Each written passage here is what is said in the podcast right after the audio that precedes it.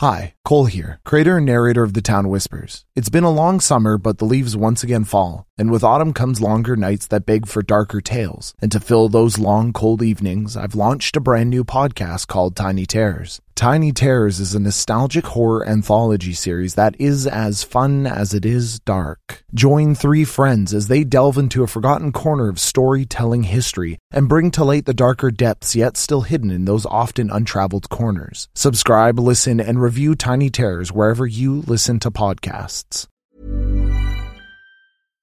When you make decisions for your company, you look for the no brainers. And if you have a lot of mailing to do, Stamps.com is the ultimate no brainer. It streamlines your processes to make your business more efficient, which makes you less busy. Mail checks, invoices, legal documents, and everything you need to keep your business running with Stamps.com. Seamlessly connect with every major marketplace and shopping cart. Schedule package pickups and see your cheapest and fastest shipping options from different carriers. With rates up to 89% off USPS and UPS rates. And with the Stamps.com mobile app, you can take care of mailing and shipping wherever you are. Make the same no-brainer decision as over 1 million other businesses with Stamps.com. Sign up with code PROGRAM for a four-week trial, plus free postage and a free digital scale. No long-term commitments or contracts. That's Stamps.com. Code PROGRAM.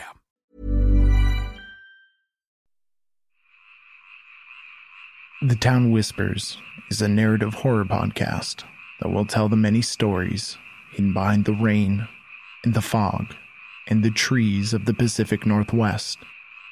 And those things which dwell behind fog, those things which live in the roots of the trees, and the rain which mixes the dirt and the blood, is why listener discretion is advised.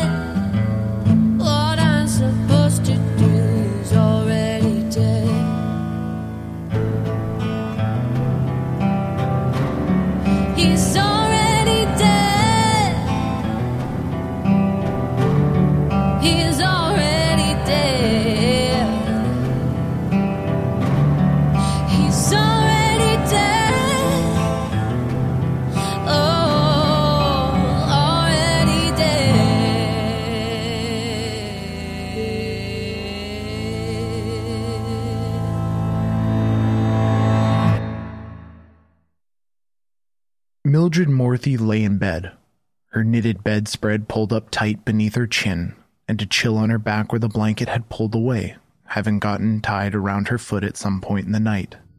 Her eyes blinked away the sleep as she rolled onto the back, yawning and feeling her cold back warm under her own weight.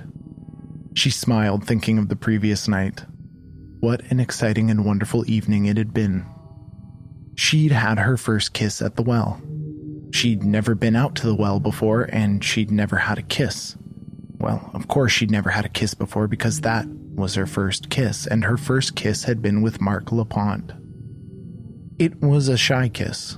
Mark, who always seemed so cocky and sure of himself, had been so shy and delicate, and as softly as his lips touched hers, they left an imprint that tickled long after he pulled his lips away from hers. As she lay there half asleep, welcoming herself back into the world of the material, she ran her fingers over her lips, remembering how the hairs on her arms had stood up and her toes had curled when they had kissed. His hair was combed over and he wore a freshly washed shirt, a shirt which hadn't been ironed despite being washed. But Mildred thought the crinkles in the nice new shirt were a metaphor for Mark. He too was full of wrinkles and creases, which she thought, if she was lucky enough, she'd be the one to iron out. Mark had slapped aftershave on his face, although he clearly had very few hairs on his fair skinned chin, and certainly not enough to shave. He'd been out looking for Matthew earlier with Mildred's father and the rest of the town, and she could still smell the musk of a hard day's work beneath the aftershave and the scented bar soap. She lay there for a while as the gray dimmed light of an overcast day became brighter and brighter, with the rising sun well hidden behind thick clouds moody and bloated with rain to come. She could hear her father rustling around in the kitchen before pushing the back door open and leaving to work for the day. It was Saturday, but people like the Morthys couldn't afford rest. Rest was for the people like the LaPonts, like Mark LaPont, who Mildred was daydreaming about. She fantasized about waking up, sun already high in the sky. She fantasized that he would bring her breakfast in bed and he'd take the children that they would have out for the day, while she had all the time in the world to rest and relax. That was the sort of life she imagined she'd have with Mark. But enough was enough. Mildred had places to be, and she had a ways to go to get there.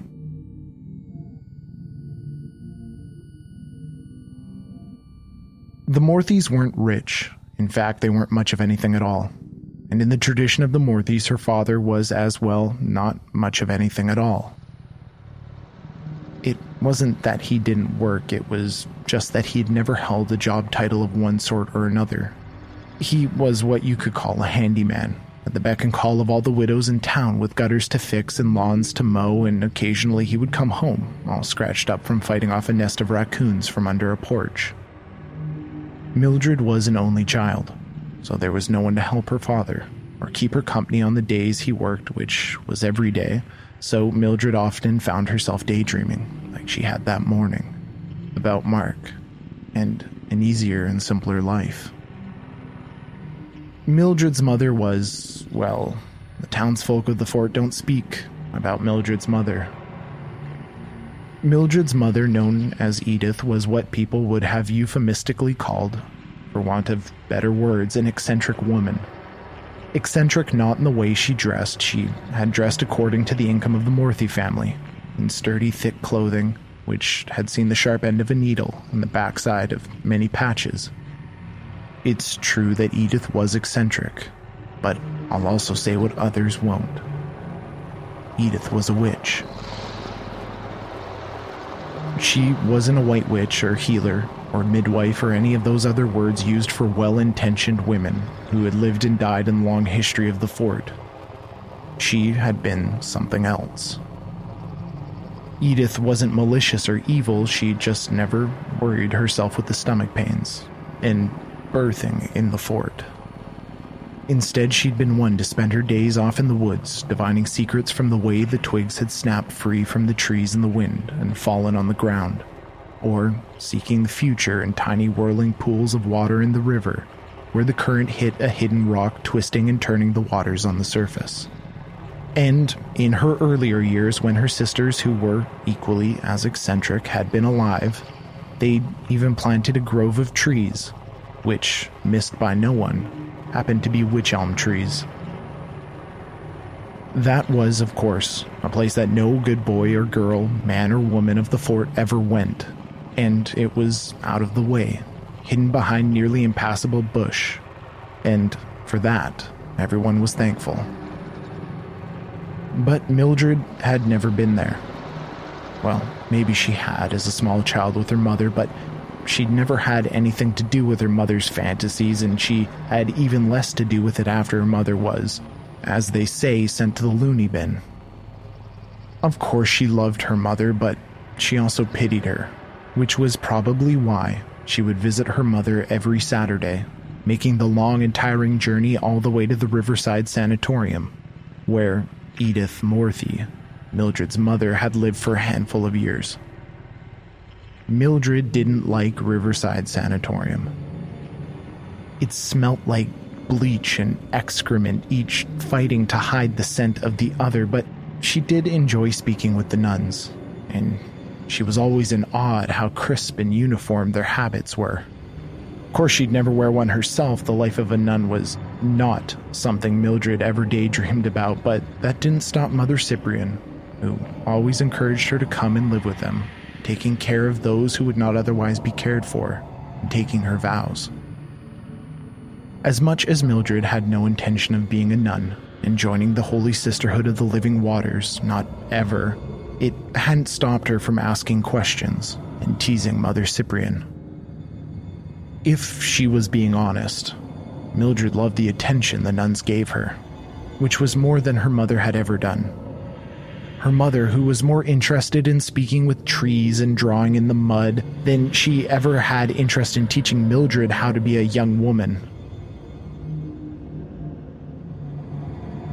Mildred Morthy, who spent most of her time alone, lost in her own mind, found herself at the front gates of the Riverside Sanatorium, with barely a single memory of her journey there, which she supposed was fine by her because the journey was long and it was boring, and she had seen it all many times before.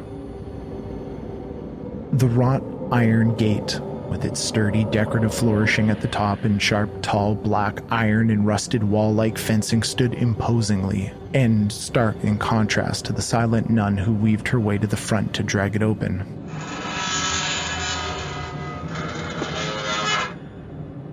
Is Mother Cyprian around?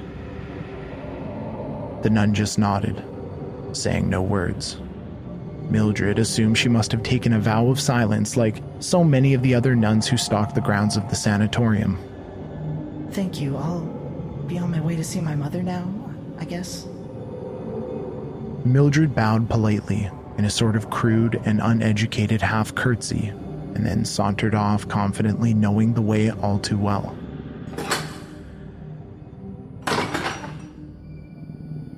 The ceiling was high and vaulted, and the floor was cold and tiled beneath Mildred's feet.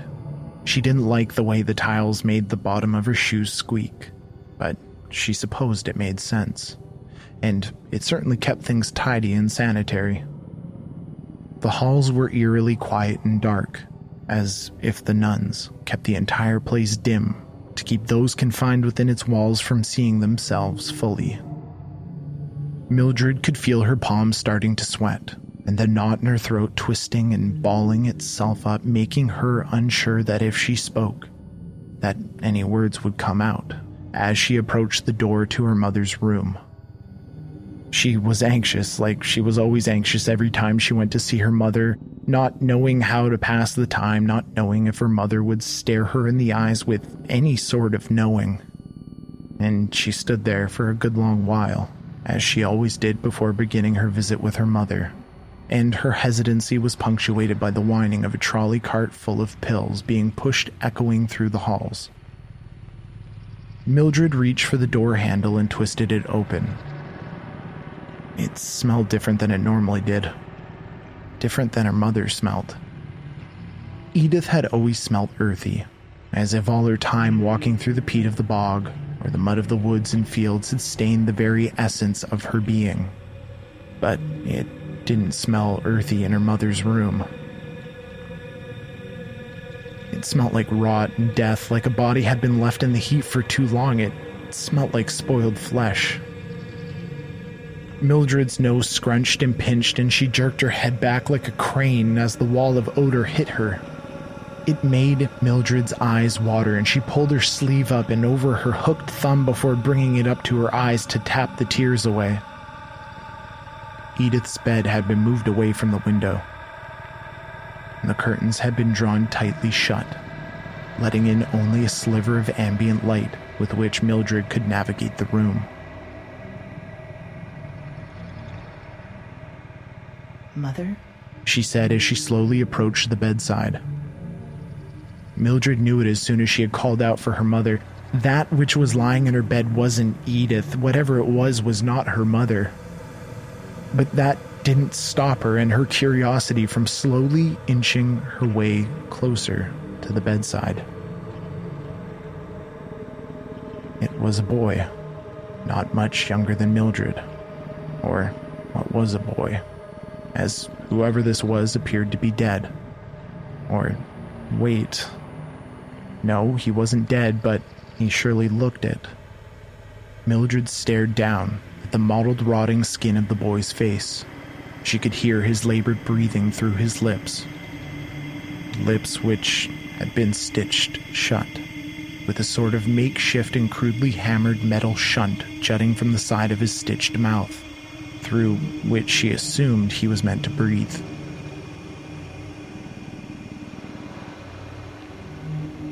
Mildred wasn't sure if she was more horrified at the sight of the grotesquely assembled boy in front of her or if her curiosity was greater than that horror. His wet, discolored, red and bulging eyes slowly turned towards her, regarding her, her eyes, her nose, and hair before resting on her red, beautiful lips. Oh, you poor boy. Who are you?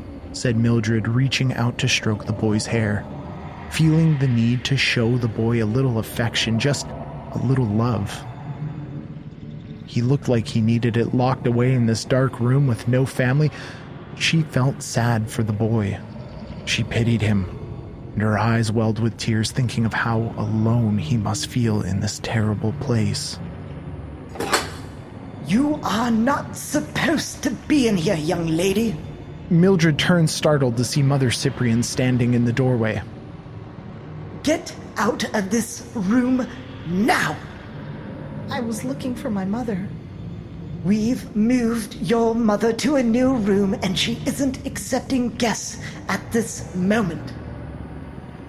Mother Cyprian had never spoken to Mildred this way, had never chastised her, and it hurt. It hurt Mildred because she liked Mother Cyprian, who always showed her a certain level of affection. Mildred hurried out of the room, leaving the boy behind, feeling embarrassed and ashamed, although she wasn't sure what she had done wrong. Mother Cyprian remained standing guard by the door to the boy's room, which had been Mildred's mother's room, and watched as Mildred ran off and out of sight. A figure shifted in the darkest corner of the room, opposite Albert's bed. Oh no, that was exciting, wasn't it? Whatever shall we do about that spirited little girl? That figure who Albert had called the man in the cave smiled, his toothy grin catching the light from the hallway, Will the rest of his face escape the light somehow. Mother Cyprian straightened up and nestled in her habit, stood quite tall and imposing. She turned her head towards the man in the cave who was no longer in a cave. She is not for you. Do you hear me? Under no circumstance do you touch her. Ever.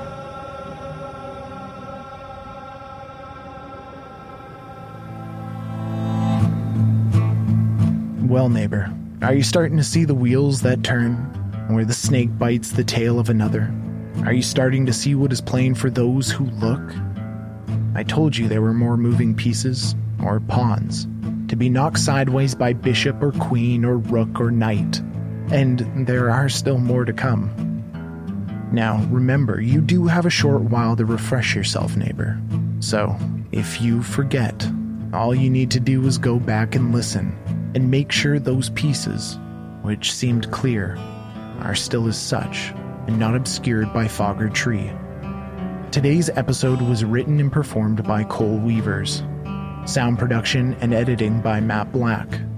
Our theme song is performed by the wonderful Charlie P.S. Don't forget to follow us on Facebook and Instagram and on Twitter at The Town Whispers.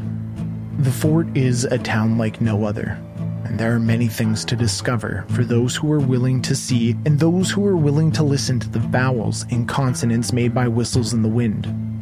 Have you considered joining us at our town hall, which you can find on Patreon at www.patreon.com slash the town whispers? The town council has been diligent enough to set up goals that include digital rewards, as well as physical for those first few who walk through the streets of the fort. Have you signed and sealed your citizenship to the fort by visiting us on Facebook and Instagram and Twitter at The Town Whispers? If you haven't, you might want to do so. There we will be divulging secrets of a different kind, such as Patreon exclusive storylines, additional short stories, merch and swag, and much more to come. So make sure if you are one who is willing to face a thing with no face, that you meet us, neighbor, at the town hall at patreon.com slash the town whispers. And once again, you can find the Town Whispers on Instagram, Facebook, and Twitter at the Town Whispers. For more information on the show, head on over to www.thetownwhispers.com. of you inside of my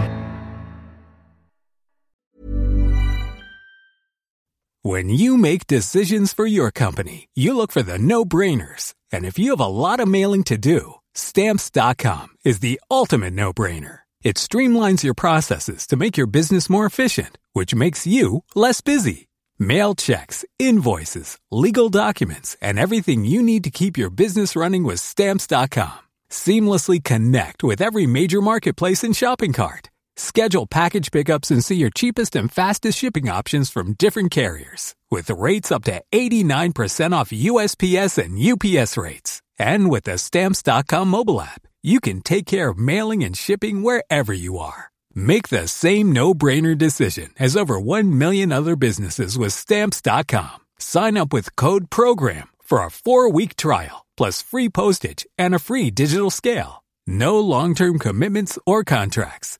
That's stamps.com. Code program.